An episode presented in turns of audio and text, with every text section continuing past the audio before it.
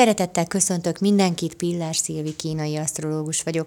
Lássuk, mit tartogat nekünk a hetünk utolsó munkanapja 2020. május 22-én, pénteken. Eléggé összetett napunk van, sokféle hatás ér bennünket, némelyik feszültséget is kelthet bennünk. De ezek inkább belső elégedetlenségek, amikkel mi magunk nem tudunk kibékülni magunkban. Vedd észre, hogy te vagy a főnök, és a sebeid nyalogatása helyett tegyél inkább valamit. Ma ugyanis valószínűleg feltűnik, hogy még mindig nincs meg a bikini body. Tenni kéne valamit a nyári formánkért. Feltámadhat benned a vágy, hogy szeretnél jobban kinézni. Viszont a mai nap hajlamosít arra is, hogy a lustaságod legyőzze a cél megvalósításodat.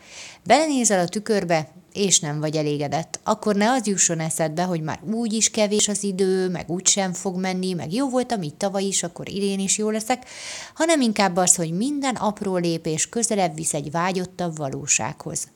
Pedig a mai nap energiái pont azt mutatják, hogy ha ma elkezded, ha nem lustálkodsz, hanem teszel a céljaidért, akkor nagy a siker esélye.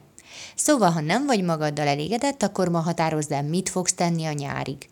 Lehet, hogy nem lesz belőled bikini modell, de ha tudod, hogy tettél magadért, és elérsz változásokat, már nagyon motiváló lesz. Hiszen a mai legnagyobb feszültséget az okozza bennünk, hogyha tudjuk, mit kéne csinálni, de mégsem tesszük meg. Köszönöm szépen, hogy meghallgattatok, legyen nagyon szép napotok, sziasztok!